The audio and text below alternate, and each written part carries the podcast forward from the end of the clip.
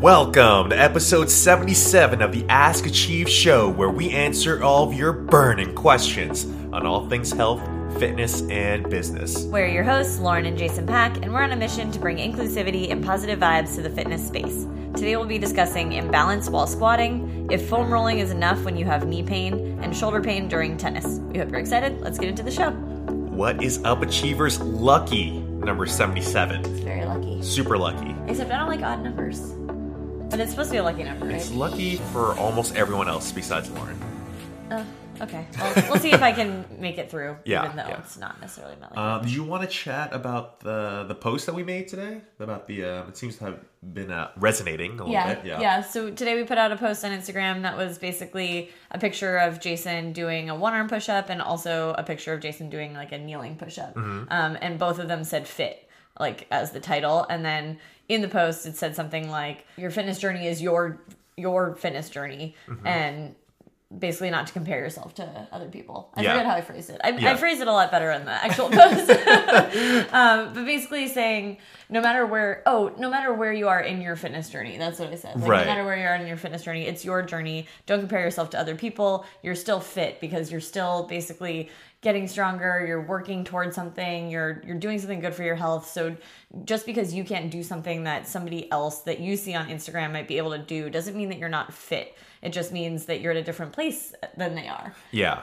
Um, and actually, I put I put out a post um, a little bit earlier. Um, I think last week or so, and it's oh yeah the title was "Whether You Think You're Fit or Not, You're Right," and it's a play off of um, what's that? Is it a Henry Ford line? It's like whether you think think you can or Yeah. you think you can't you're right yeah, yeah. You, you guys get what I'm saying. uh, but basically, I mean, with fitness, there's so many different things that you can go for, whether it's to be in the best like cardiovascular, endurance, stamina type shape that you um, can can strive to be, or the strongest that you can strive to be, or the be the best mover, or whatever it might be.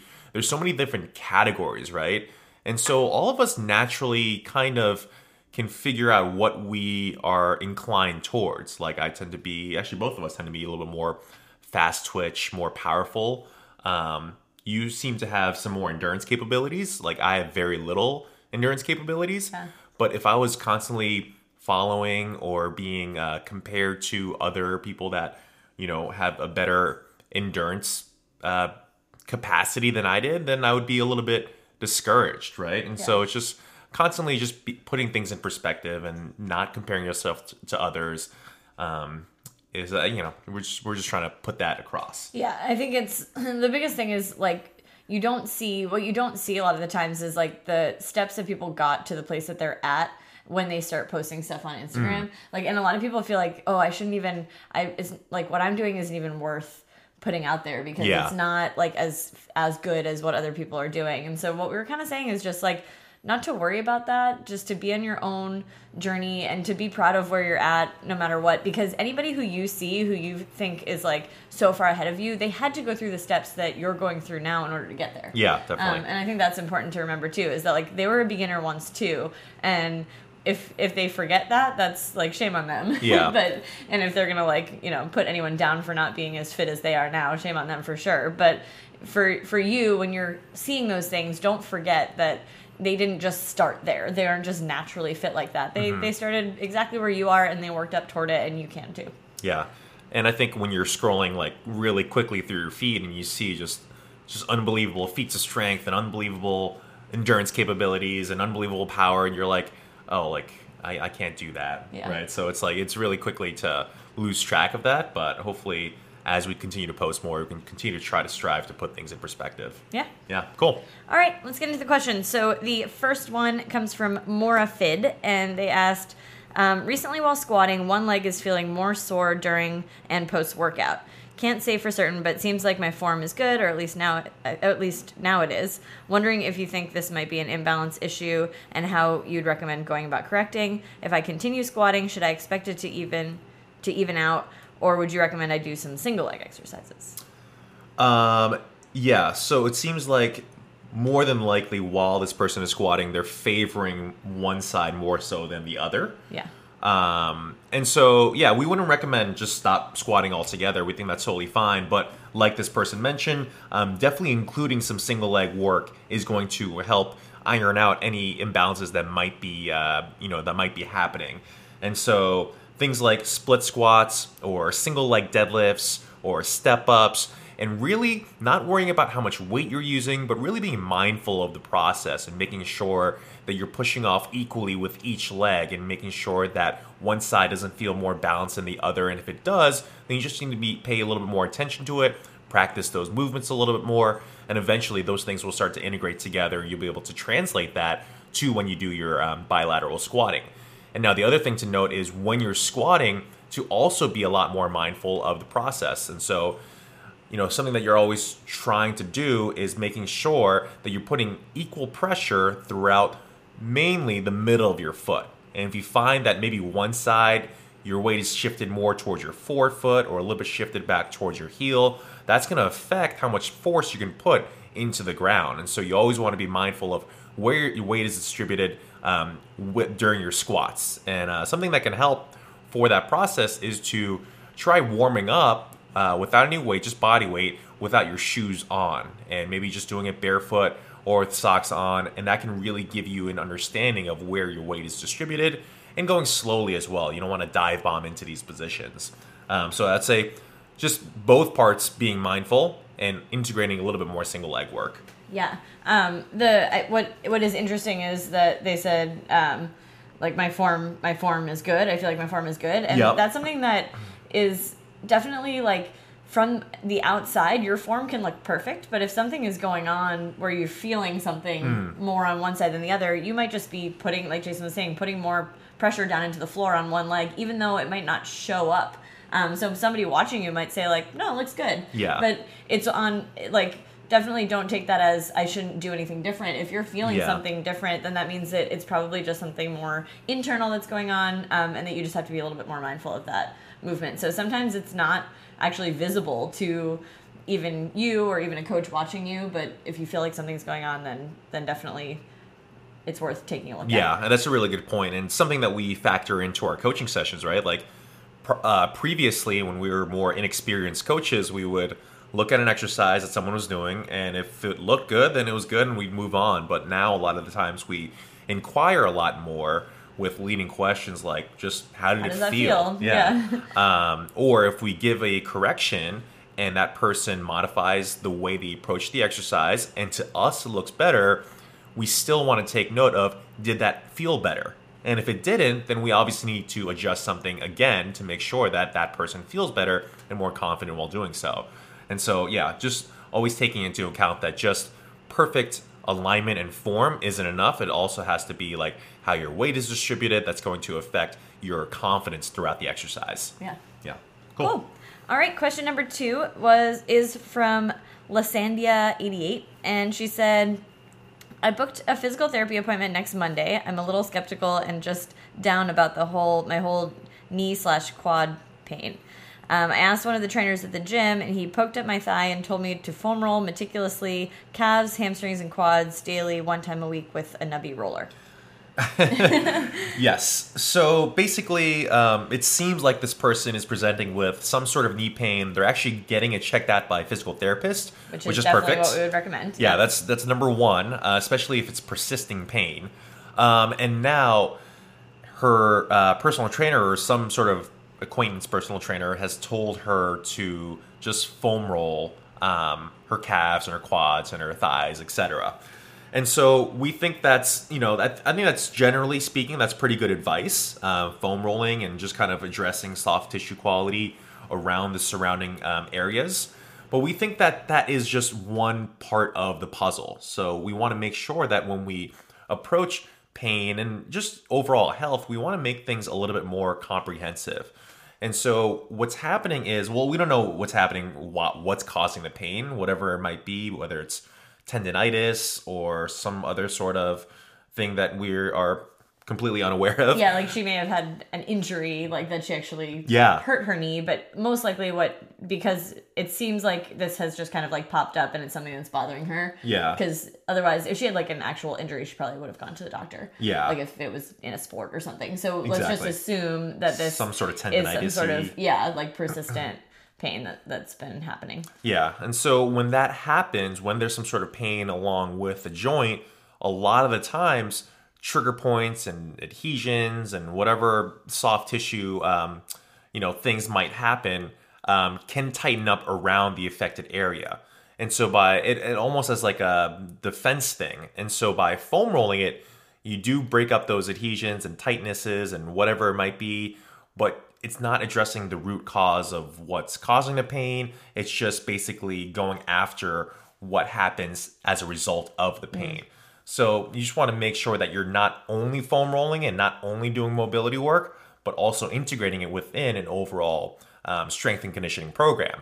And now for anyone that presents with any sort of like knee discomfort and things like that, what we'll do is basically initially avoid all exercises that cause pain, right? So let's say squatting, a deep squat hurts.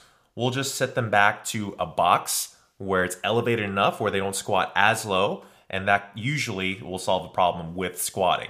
I, one thing that we would do before that even is an assessment or evaluation because Mm-hmm. yeah. it is possible that she's just not moving well through some of these movements. True, yep. Like it's possible that she, her squats hurt because her knees are like caving way in Mm-hmm. or something like that, and and just by pushing her knees out, we can make that Address the away. issue, yeah. So sometimes it's I would say before. I mean, we definitely like what you're saying is step two, but I would say the first step is actually just saying like what hurts and let me see you do it once or twice. Yeah, and just see what's going on from a movement like mechanic standpoint because maybe it's actually something that we can just shift her her uh, form a little bit. Yeah. So if her knees are really collapsing in or shooting way over her toes, we can just kind of like shift her back a little bit or push her knees out a little bit. And if that kind of clears things up, it might have been the repetitive, like she might be doing a ton of lunges in like a way that's exacerbating that knee pain Mm-hmm. and just by fixing the form and then going back to doing lunges again she might feel better Yeah, that's um, true. so that would be step one is just check form for some of the movements that are bothering her, Mm-hmm. and then step two would be what you were doing. Yeah, so it could be as quick as just like an easy correction of sit back a little bit more or what whatnot.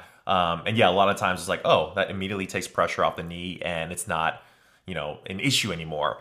If it's a little bit more of an actual um, issue, then we can start to go into movements that might take away further pressure off the knee or avoid the knee joint altogether, at least for a little while, while we start working on foam rolling, mobility work, and just overall movement quality.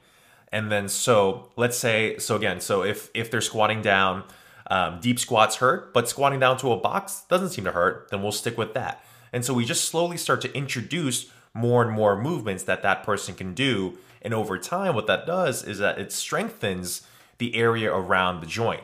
Um, and so what we're trying to do is is basically strengthen the integrity of the knee in that situation. So we first shy away from it, and then we very slowly, incrementally dose exercises in order to then make sure that we can start to strengthen the area around it without triggering any sort of big inflammation process. So what most people do is they lay off of it for two weeks and then they try to go back to directly what they're doing, and it, it increases the inflammation process so much that it then causes pain again. And so a lot of people go through this vicious cycle where it has to be a lot more of a patient process, right? Yeah, and then the other, so that's one extreme is people just going like completely resting it, like not doing anything that involves the knee, and then going right back to what they were doing, Mm-hmm. and that usually doesn't work. Another thing that people do is they get so nervous about the exercises that were bothering them that they never reintroduce Yeah, that kind of movement, yeah. and that's also not good. So if you, we have so many people who are like, oh well, I heard you weren't supposed, you're not supposed to let your knees go over your toes. And like we've Mm-hmm. heard, heard that before too. And that's usually somebody who had some knee pain. And at one time, someone told them, try keeping your knees behind your toes during squats, lunges, deadlifts, whatever you're doing, because that does take some pressure off the knee joint. Mm-hmm. But that should be temporary because in life, we have to let our knees go over our toes. Yeah. And if we're not going to reintroduce strength in that movement pattern, then we're actually going to hurt our knee walking up the stairs Yeah. or, you know, bending down to pick something up because we haven't actually rebuilt that strength in, around the joint. So it's not that you should, so number one, you shouldn't just go from one extreme of completely resting it to the other extreme of going right back to it. You really need to gradually rebuild it. You also don't want to just never go back to doing any of the exercises Yeah. like, ever again that use your knee joint. yeah, exactly. It's kind so of like this fine balance between those two things. Yeah. And so you just need to basically just use your best judgment when you start to reintroduce stuff. And so let's say like a walking lunge with weights. That might be a little bit too aggressive when you're first starting to reintroduce movement back towards the knee. But maybe a split squat with two dumbbells might be okay, where you're just stationary and moving up and down really at a controlled pace. But if that hurts, then drop the weights and do a body weight split squat. Or if that hurts, then you can grab a TRX and use assistance throughout the split squat. But more than likely, after some spending some time um, doing mobility work, doing foam rolling, doing movement quality based work, core work, you're going to be able to introduce once that inflammation has gone down from the initial injury or whatever has happened. You're going to be able to introduce some sort of movement at that injured joint, um, and it's going to be okay as long as you dose it appropriately. Yeah. Yeah. Cool. Yeah. oh man, I forgot about the whole cool thing. Still doing it. should, should we recap that? I feel like it was a little bit all over the place. okay. Yeah. Yeah. So foam rolling is okay, but it needs to be part of a comprehensive plan. So make sure that you do your foam rolling work, do your mobility work. Make sure just get get it checked out not only by a physical therapist, but get your movement quality checked out by a coach so they can assess whether or not maybe you're making some you know micro suboptimal movement patterns and they can make some slight adjustments to your movement and then from there slowly and very um, you know uh, at a at a good pace, uh, reintroducing movements to the affected area. Yeah. Yeah, cool. All right. so, final question. This one is from Roshan Kumar. He said, I've been following your page for a long time and it has always helped me to be clear on a lot of things. So, thank you very much for that. But today I need a little help. Actually, I'm a tennis player and I do a lot of weight training too. Yesterday I started practicing without doing a proper warm up and I've been having a lot of discomfort whenever I'm swinging for a forehand. The pain is exactly at the shoulder joint where it joins with the arm. I have no mobility issues in my shoulder at all. I can do overhead squats and most of the shoulder mobility exercises with ease, which would really would be really happy if you could help me out. Thank you very much. So it looks like so this person is a tennis player. They have been doing strength training. It seems like they have no mobility issues, at least uh, according to him. Um, and basically, he did he started practicing tennis without going through a proper warm up. And now the following day or the day after that, he's had some discomfort in his shoulder joint, Yeah. right?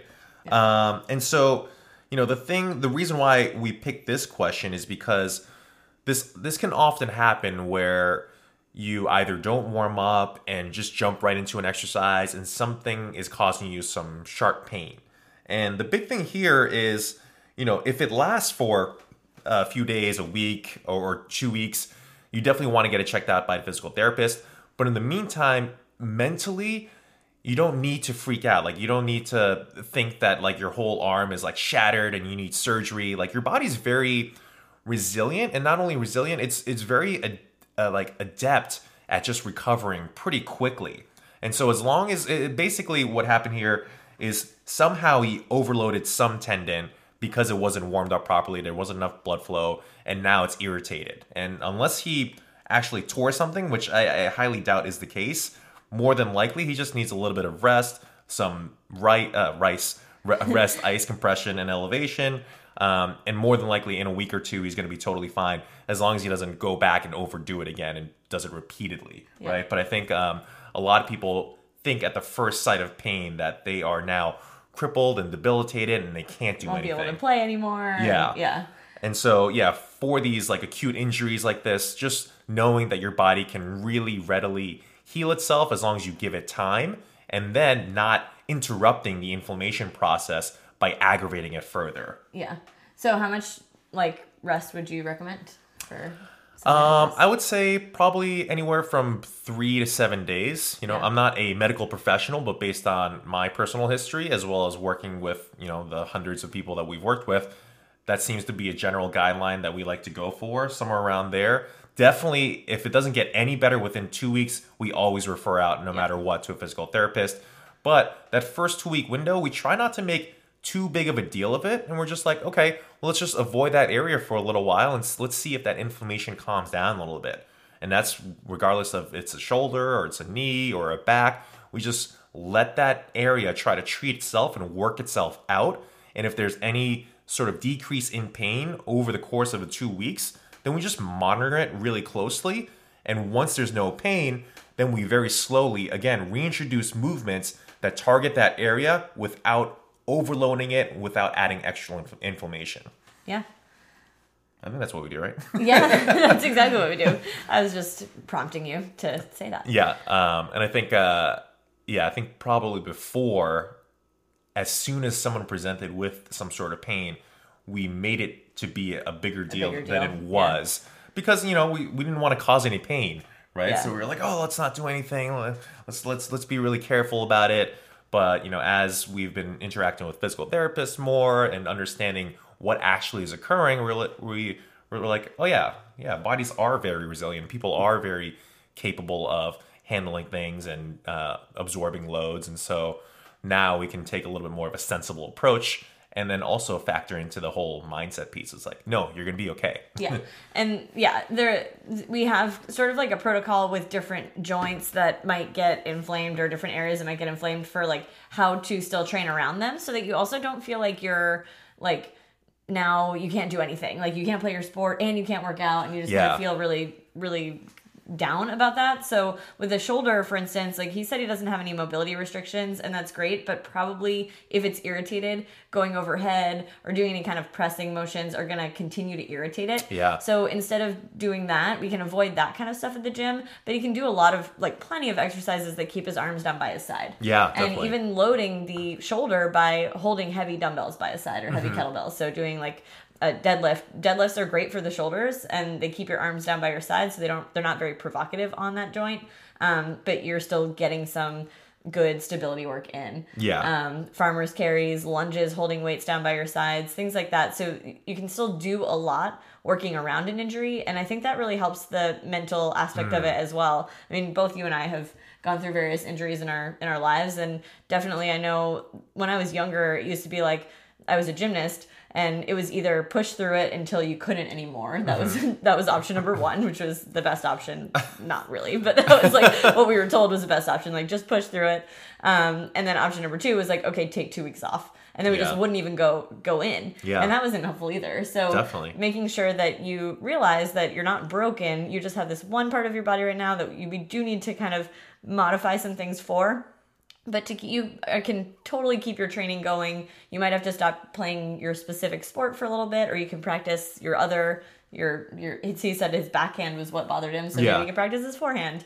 Um, but just making sure that you don't feel completely debilitated by this. Yeah, I think yeah, that's that's such a good point. It's something that we have really strived to do. If someone has, has an injury, it can be really easy to just take a whole step back in terms of the training program, but we do our best to make sure that we still challenge the person because they would if if their right knee is hurt, that means they have three other limbs that are fully capable of getting, you know, really um, trained and maintain a training effect. And so, oftentimes, if someone has um, issues, let's say with knees, we can really load up bench presses and pull ups and rows and all that sort of good stuff. Um, or with shoulders, like Lauren said, we can really load up the lower body. And so the person doesn't feel like a patient or someone who can't do anything. They're still working really hard.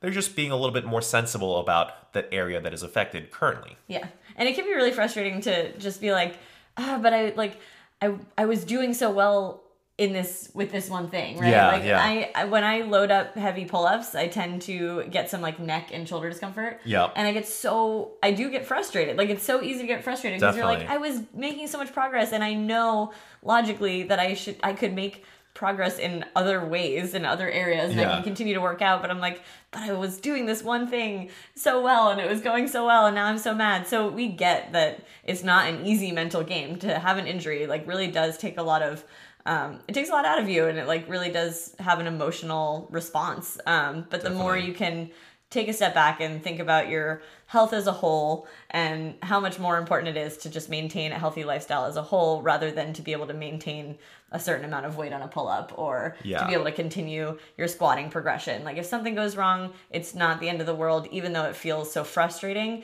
It's really okay to take a step back and to work on some other things. Yeah. So, Love that.